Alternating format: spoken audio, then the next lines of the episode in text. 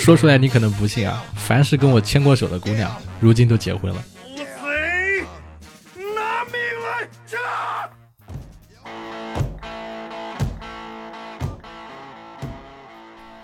！Hello Hello，各位手机前的小伙伴们，你们好啊！我是活捉八师傅的主播八匹马啊，这是我的笔名。我是一个不务正业的小说家啊，也是一个自媒体人。然后我的这个写作经验大概有嗯八年多。那么出版呢，从出版真正算第一本小说出版开始到现在呢，有五年的出版经验啊，就是很惭愧啊，出版过两本小说。但是呢，都不是很畅销。但是这个畅销这种事儿呢，跟你写的好不好没什么关系。当然我写的确实也不行。然后今天呢，我就非常大言不惭的来谈这个主题啊，就是怀揣文学梦想，现在写小说还来不来得及？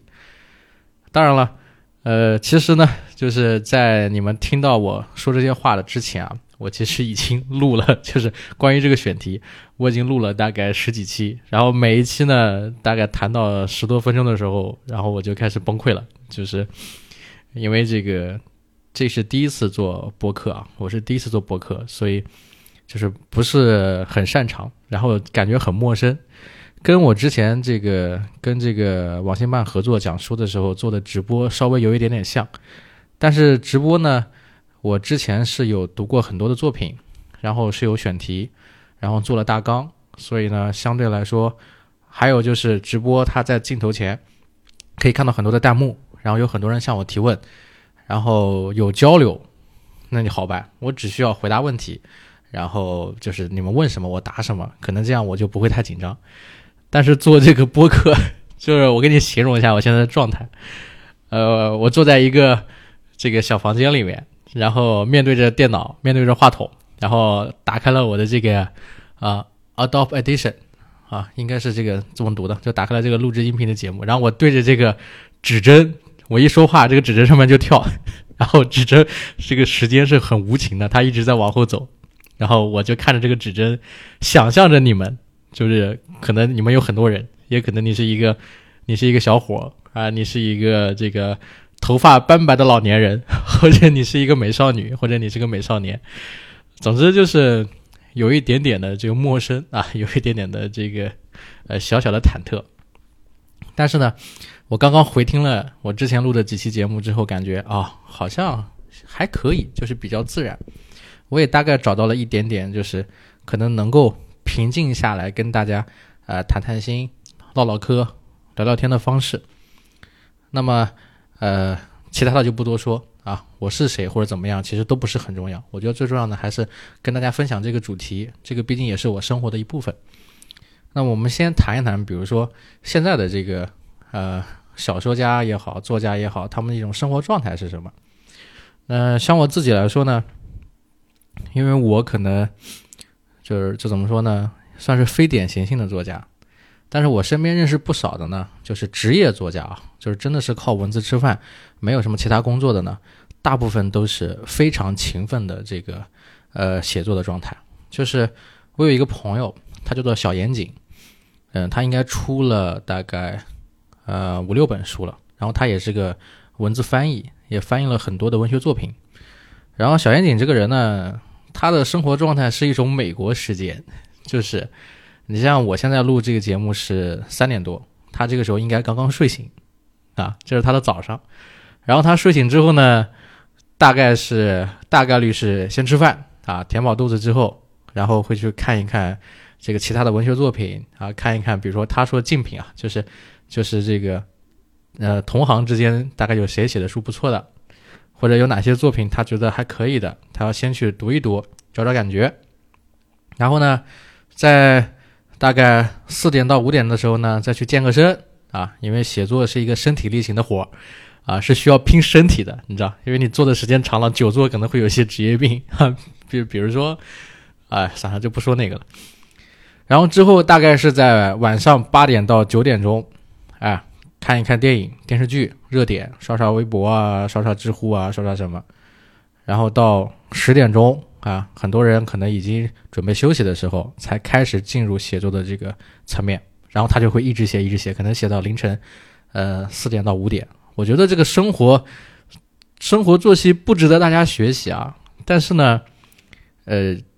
对于他来说是一个有规律的生活状态，这是那是他的生活规律，他坚持了很多年。他没有直接跟我说过，但是因为我跟他之前有过一些合作，有聊天，然后呢，就揣摩出了，就是我什么时候找他，他会回我，我大概是知道他的一些状态。然后我还有一个这个认识的作家，呃，虽然不是很熟啊，但是很多人应该都看过他的作品，就是他是《仙剑奇侠传》的作者啊，管平朝。那么他的这个写作的状态是什么？就是我给你举个例子，就是他一个大纲，你知道大纲吗？就是我们写小说的时候，可能会有一个大纲立意、人设之类的啊，会有主题冲突。然后我一般大纲大概是在三千字到五千字，然后稍微勤奋一点的呢，可能大纲会做到一万字到五万字，就是非常可怕了。然后这个管平潮不得了，他大纲做到二十万字，我是怎么知道的？他在朋友圈里面发了一个截图，就是他有的时候动不动不发照片，一发照片就是他跟美女的美女读者啊、美女粉丝的合照，就非常羡慕。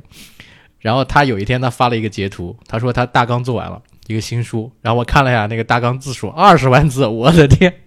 我一部作品可能也就十来万字。然后我就问他，我说，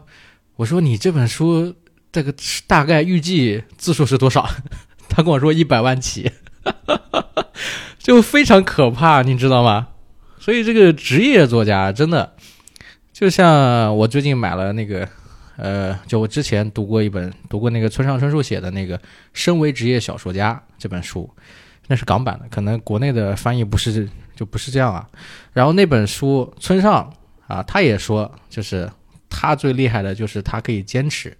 然后非常自律啊，早上起来跑步，然后这个就是吃饭啊，然后开始准备写作，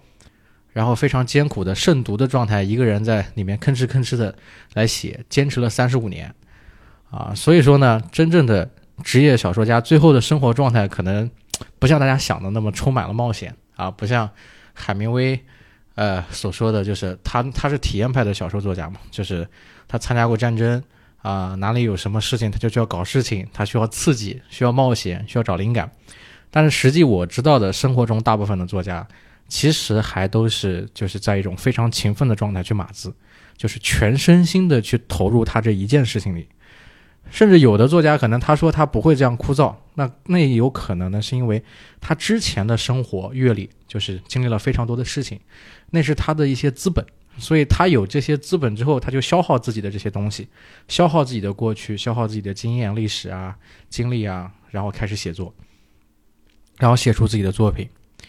但是呢，这种时候往往他就是不长久，因为写到写到写着写着可能就卡壳，然后之后就需要什么呢？就需要啊。苦思冥想，看很多作品，啊，了解很多作品，但是呢，我们都知道，就是作家写作，不管你是虚构写作还是非虚构写作，大部分时间其实还都是，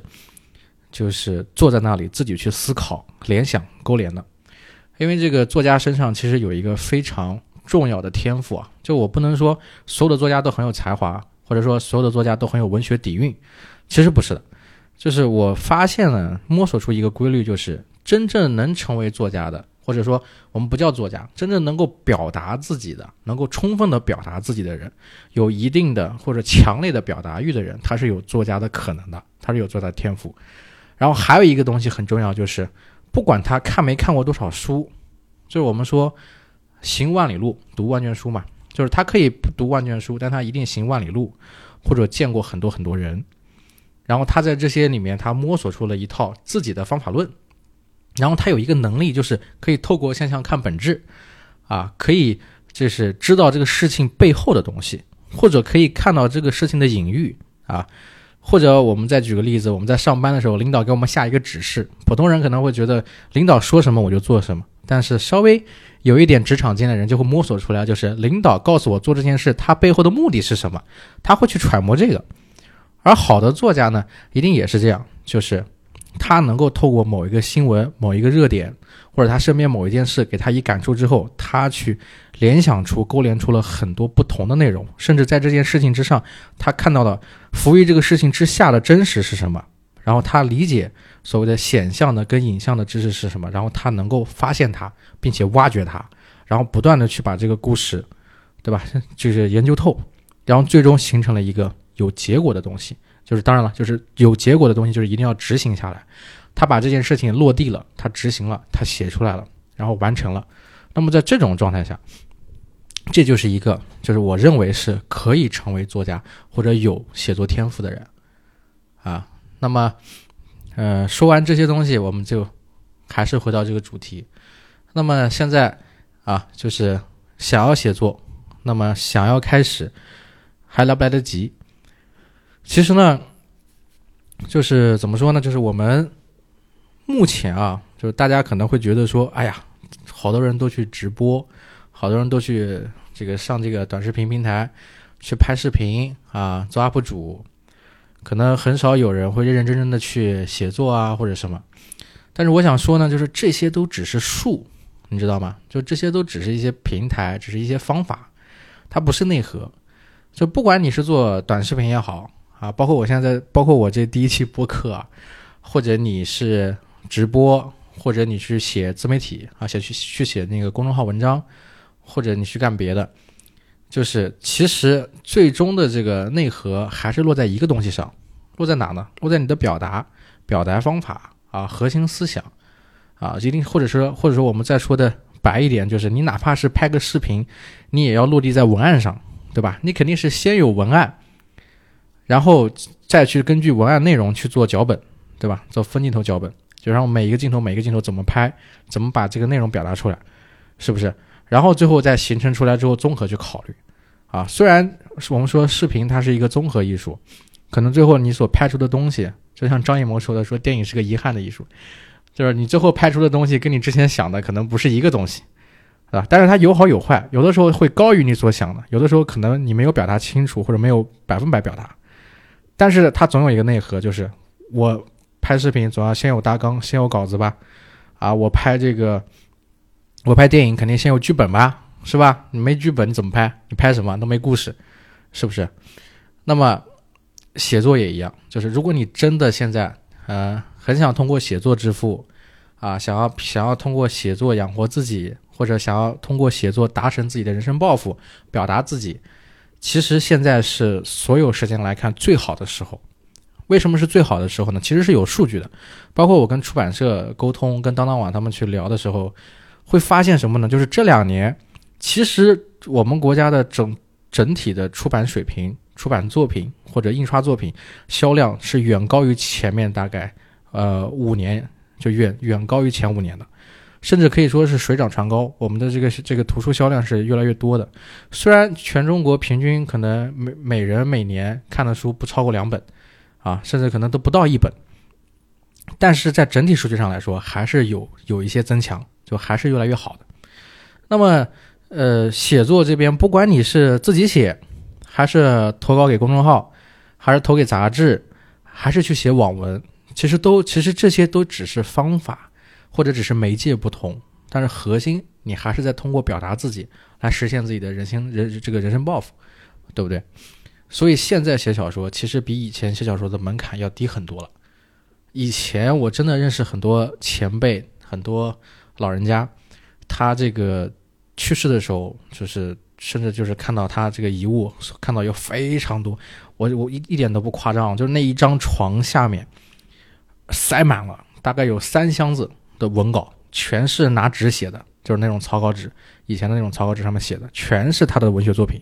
但是这些作品没有一个出版的，为什么呢？因为他没有机会，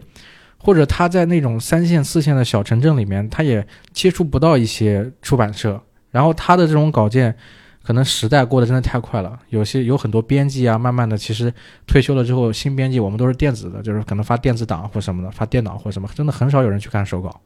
或者他也没有机会，有的那种老教师，真的，他你去翻他的这个这个柜子里面，真的有非常多的自己的草稿。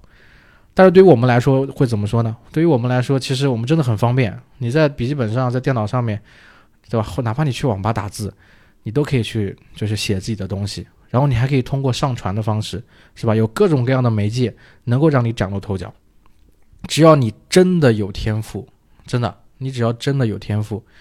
你的这个稿子一定能够脱颖而出，是吧？哪怕或者我说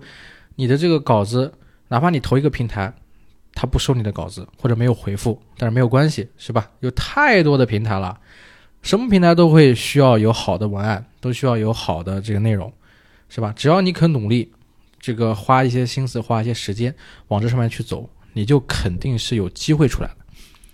那么，那讲到这个问题，就又就讲到我自己了。那我来说说我自己啊，就我其实就是踏上写作这条不归路啊，就是我这个不务正业的小说家，啊，也是有很多契机。但是我的契机，其实你听上去会觉得很，就会觉得，哎，我是不是运气真的特别好？但其实不是的啊。我给大家说一说我是怎么就是成为这个小说家或出版作品的。我其实最早最早开始萌生写作的这个意意图呢。是大概在两千年，我看二零零二零零八年、二零零九年的时候，那个时候呢，我当时还在这个就是就是省里面是做这个房地产销售的啊，就巴老师做过，巴师傅做过很多的工作。我那时候年纪特别小，大概十八九岁啊，辍学在家，然后呢无所事事，找了个工作，就在安徽省各个地方出差。每天基本上就回不了家，我每天可能要出差两个城市。我是合肥人啊，然后我每天可能是到安庆啊、六安啊，反正东南西北到处跑。有的时候北边城市可能亳州、阜阳去的多一点，还有亳州、阜阳、苏州那边。南边可能六安、呃呃安庆、芜湖、宣城去的多一点。反正我每天基本上就是就是都不在单位，我基本每天都在都在全省的各个地方出差，下乡下县。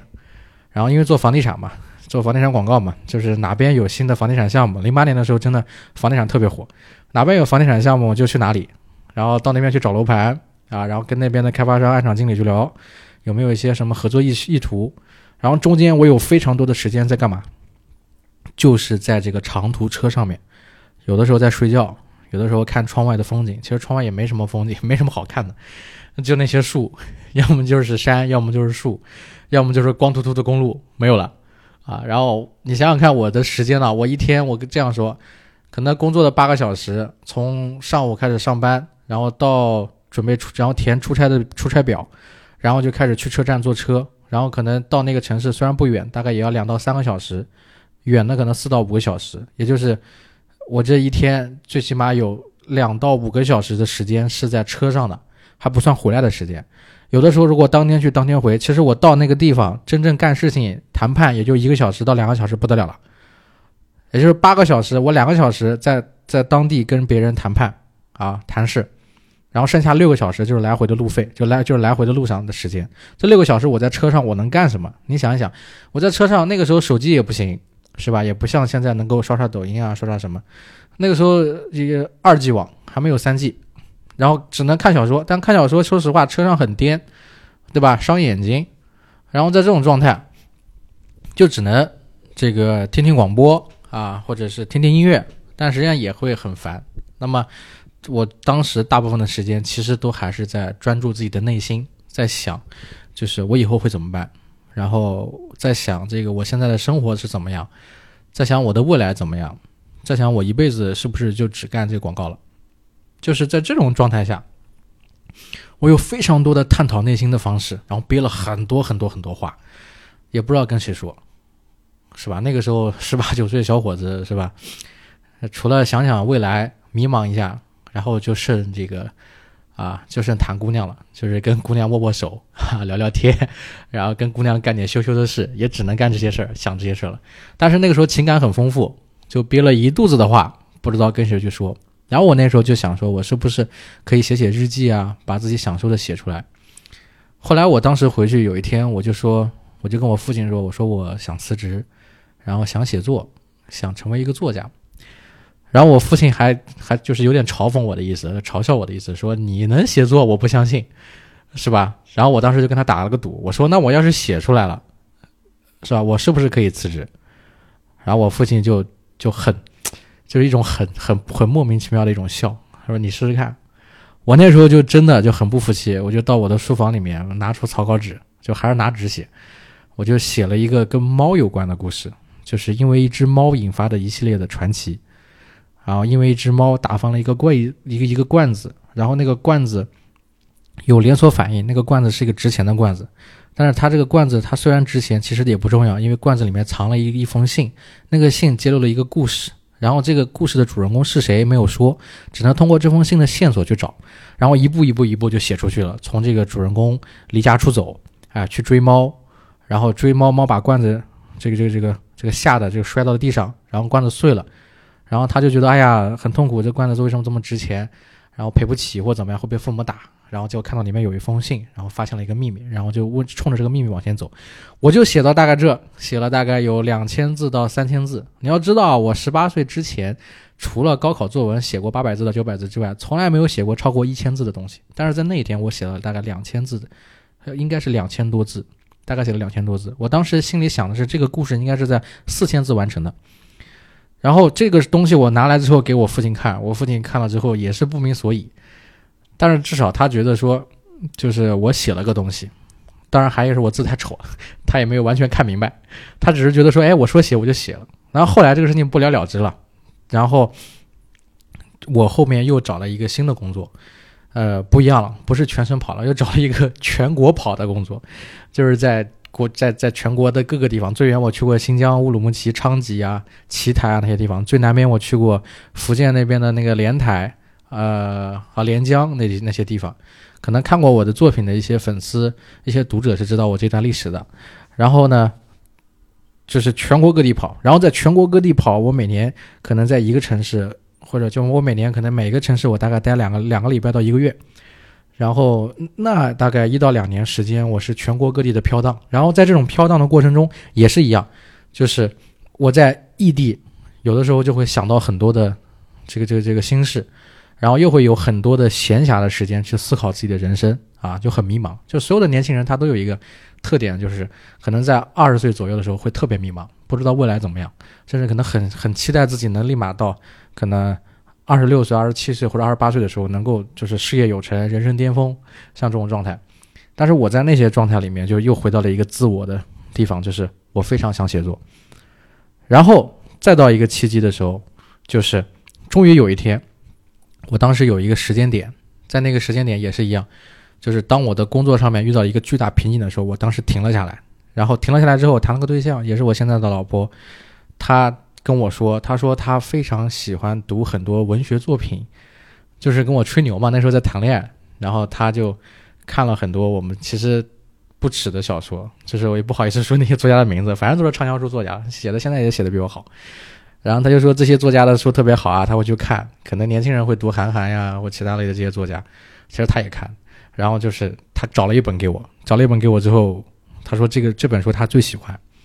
然后我就拿这本书。在有一天请了个假，我在那个家里面坐在阳台上，也是这个点，大概三点半的四点钟的时间，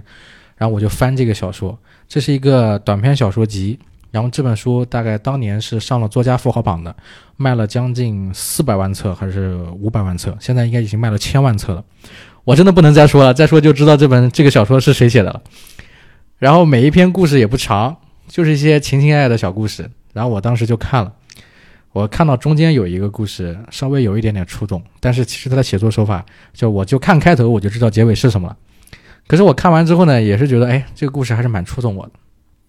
然后我当时就不争气的流下了眼泪，我不是被故事给感动了，我是怎么呢？我是我是心想，我说他妈的，我这样也可以出书吗？我就很不服气。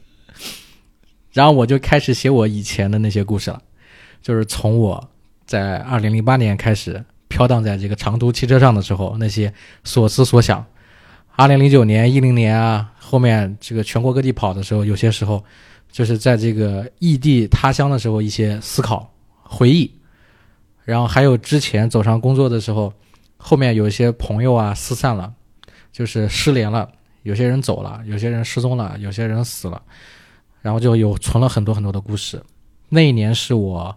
大概是那一年是我二十五岁、二十六岁，就是二十五到二十六的那那个年纪，我在那一年开始想要写作了，就是我我后那是一个契机啊，直接原因是看到那个作品，我说这种作品也能出书，然后我就开始写了，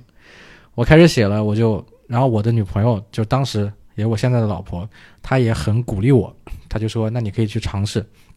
然后我就写一个故事给她看一篇，写一个故事给她看一篇。她看了，她就说：“哎，你这个写的有点很像她买的这些书的作品。”于是我就走上了一条不归路，成为了一个滞销书作家。哎，就是我的第一本书，大概就是这样一点一点攒出来的。然后我写完这些稿子之后，就特别神奇的点就是，就是那个时候大家很流行把这个小故事上传到微博，啊，然后我也上传到微博，然后微博里面我上传到微博，就我把它做成那种长的图文发在我个人的微博上，然后我有一些朋友我会跟他们说，让他们看，他们看了，甚至我有些，比如说我的原型，我的每个故事有的都有原型，然后那个原型人物就是我的好朋友，我的高中同学，我的发小啊，我的谁，然后我就给他们看。他们看了也很开心，就会转，但是转发其实也不多。我那时候微博也没什么粉丝，然后一个大概有有的有五个转发、六个转发、十个转发、二十几个转发。然后当时就有一个出版社的编辑，啊，我现在都是非常感谢，是长江文艺出版社当时的一个策划编辑，叫做白毛毛。他在微博上看到了我的这个小作品，还觉得很感兴趣，然后我就私信他就。就跟他说说，我还有好几篇是没有发到微博上的，要不要发给你看？他说好，我就打包了五篇，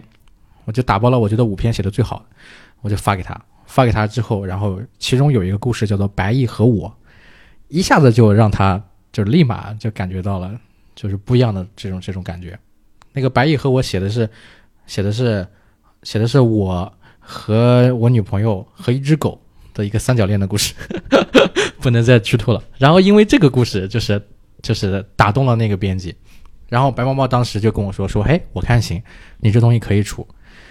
然后当然了，他也说了很多，就是说这个出书除了你的内容之外呢，可能还考虑到，比如说你有没有渠道，比如说发行销售渠道啊，你有没有宣传渠道，有没有做自媒体的朋友啊，然后或者你自己是不是粉丝？当然这些都是，就是这些其实也不是完全重要的，它只是一种考量标准。这是我后来就是误导的，当时我觉得说，哎还行，因为我那个时候已经做了大概，呃，已经做了三年的自媒体了，赶上了微博、微信最好的时候。我当时我跟我哥们儿他们几个做了一个微信公众号啊，做了一个叫做“独立于电影”的。当然这个这个也不重要啊，就是真正包括我现在也有出版能力，我发现的是，如果你这个作品真的要让很多人看到，真的有人有信心，比如说花钱帮你去出这个书。就是公司愿意或者出版社愿意让你这个作品能够出版出来，一定是你这个作品真的写的特别特别的好，啊，无论是选题是不是刚好是现在比较热的选题，这是一个机会啊，这是一个机会。还有就是你的文字内容是不是真的能够打动人心，你这个文字内容是不是真的能够给人看了有惊喜的感觉，啊，有反转的感觉，然后到有感动的感觉。然后再到什么？再到感动之后有一种归属感，看了之后有一种信赖感，就觉得，啊，看了这个东西之后，就是把我自己想表达的，把每一个读者想要说的，都讲透了，让大家能够有抒发自己的情感的东西，有共鸣。然后你的作品真的能达到这几点，其实我我说真的，无所谓你有没有人气，无所谓你是不是有有很多粉丝，无所谓你是不是是不是，比如说，啊，比如我们不点名哪个作家了。就是不点名哪个作家了，就是你是不是某个什么什么传媒公司的董事长或者 CEO 之类的，整个集团都会买你的书？不是的，只要你的作品真的好，真的会有人愿意给你出这个书，啊，然后你这个作品就能出来。哎，这就是我，就是当时，呃，第一本书出来的事迹，就是我那个有很多时间，然后这个有一个鼓励我的人。就我当时的女朋友鼓励我，她看了我的作品，让我一直坚持写下去。然后后面呢，我的朋友们也很喜欢。然后我给了一个编辑看，我努力争取了一下，那个编辑看了五篇稿子，有一篇稿子打动他了。然后每一篇稿子质量都还不错。后面呢，最后再综合考虑这个选题方向，哎，他觉得这个选题有可能是爆款，于是他就答应了出版。然后我就快速签了这个合同，去了北京，到了长江文艺，啊，见到了当时的。比如我见到了白岩松，我那时候很惨，我去出版社，我去我信誓旦旦的去出版社，然后满怀信心，昂首阔步啊，然后进了出版社，被编辑迎进去了。进去之后，然后发现除了这个这个这个接待我的编辑之外，没有人睬我，然后所有的人都在另外一个屋子。我后来我问问另外一个屋子是谁，我偷偷在那个门门门框边上我瞟了一眼，白岩松，他后来出了一本书叫《白说》啊，应该很多人看过。就我那时候还还其实还不太就还不太知道出版的一些规矩啊，当然我那我也知道这个白岩松是个大咖，肯定大家围绕他，所以我也没有怎么想。然后后来呢，出版它是一个非常就是它是一个历经。波折的一件事，它是一个需要很长时间完成的事。这也是我出第二本书才知道的，就是包括书号的申请啊、CRP 认证啊，像这些可能有的有的时候要等一年到两年时间才能出得了，不是说我写完了就能出的。然后中间就经历了一个事儿，就是我第一本书大概写到四分之三的时候，我的策划编辑啊白毛毛 跳槽了，他跳了一家非常知名的、非常非常知名的一家嗯这个。呃，自媒体公司啊，一家这个现在是属于内容创业 IP 公司吧，当了那边的合伙人，他他跳槽了，所以我后来这个作品在写完四分之三之后没有策划编辑了，然后后面呢，这个出版社又发生了一些事儿，换了非常多的编辑，就导致我没妈疼，就是这次就是这么状态。当然我也不是什么大咖，但是所幸在我自己的很多的努力下呢，这本书最终还是出版了。啊，虽然出版社也没有也没有什么专业的专业的人，就是直接去盯我盯我这本书，因为你也知道，就是这个作品它经手人经办人他换了嘛，一旦这个作品换了，可能就不太受重视了，因为那个之前的人走了，那到底这个这个作品好也好坏也好，算谁的功劳呢？对不对？但是呢，好在说最终这个书出版之后，有一些朋友帮忙，然后有一些宣传，然后这个书才算是没有给出版社亏钱。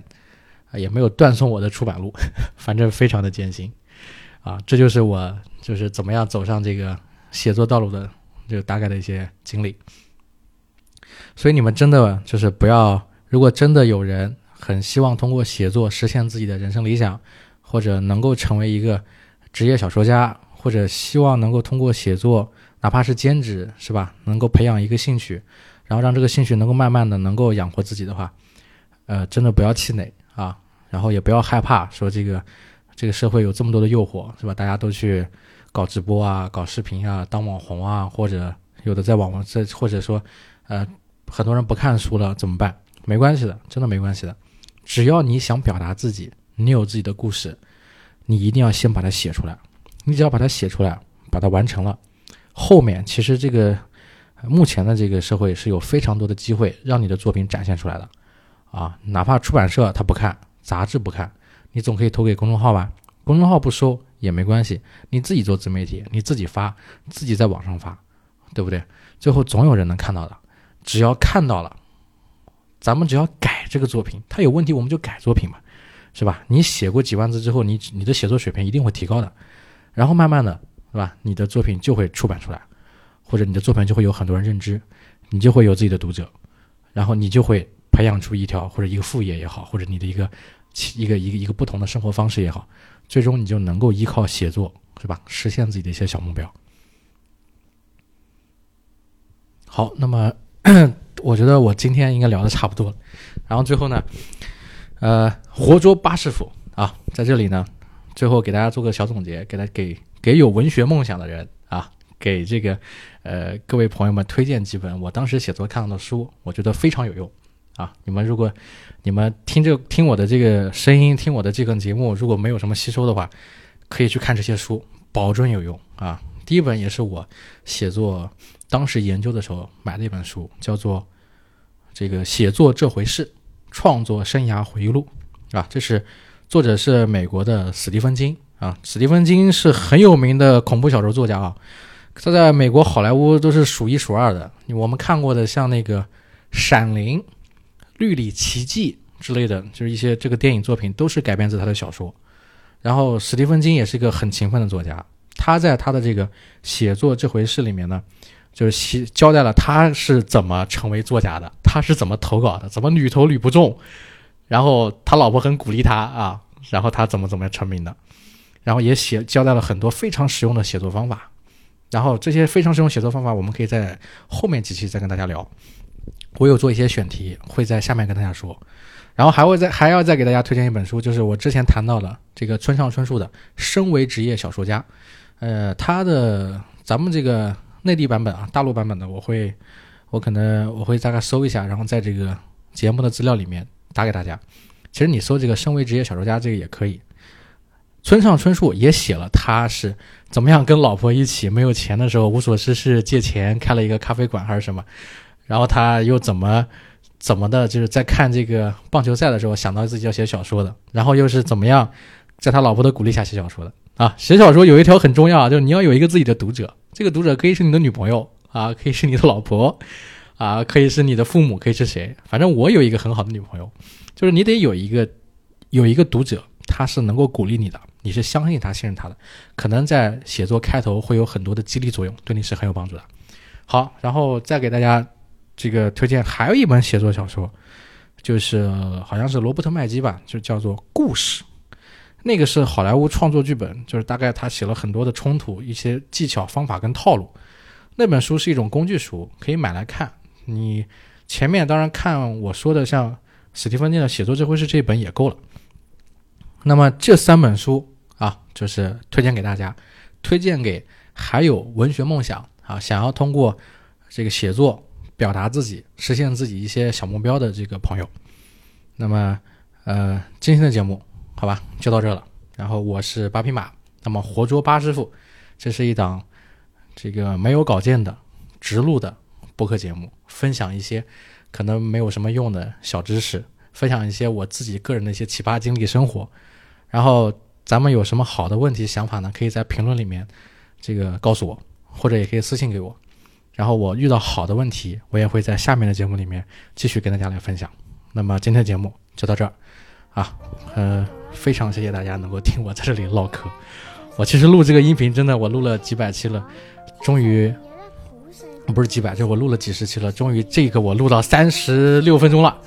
啊，嗯，如释负重。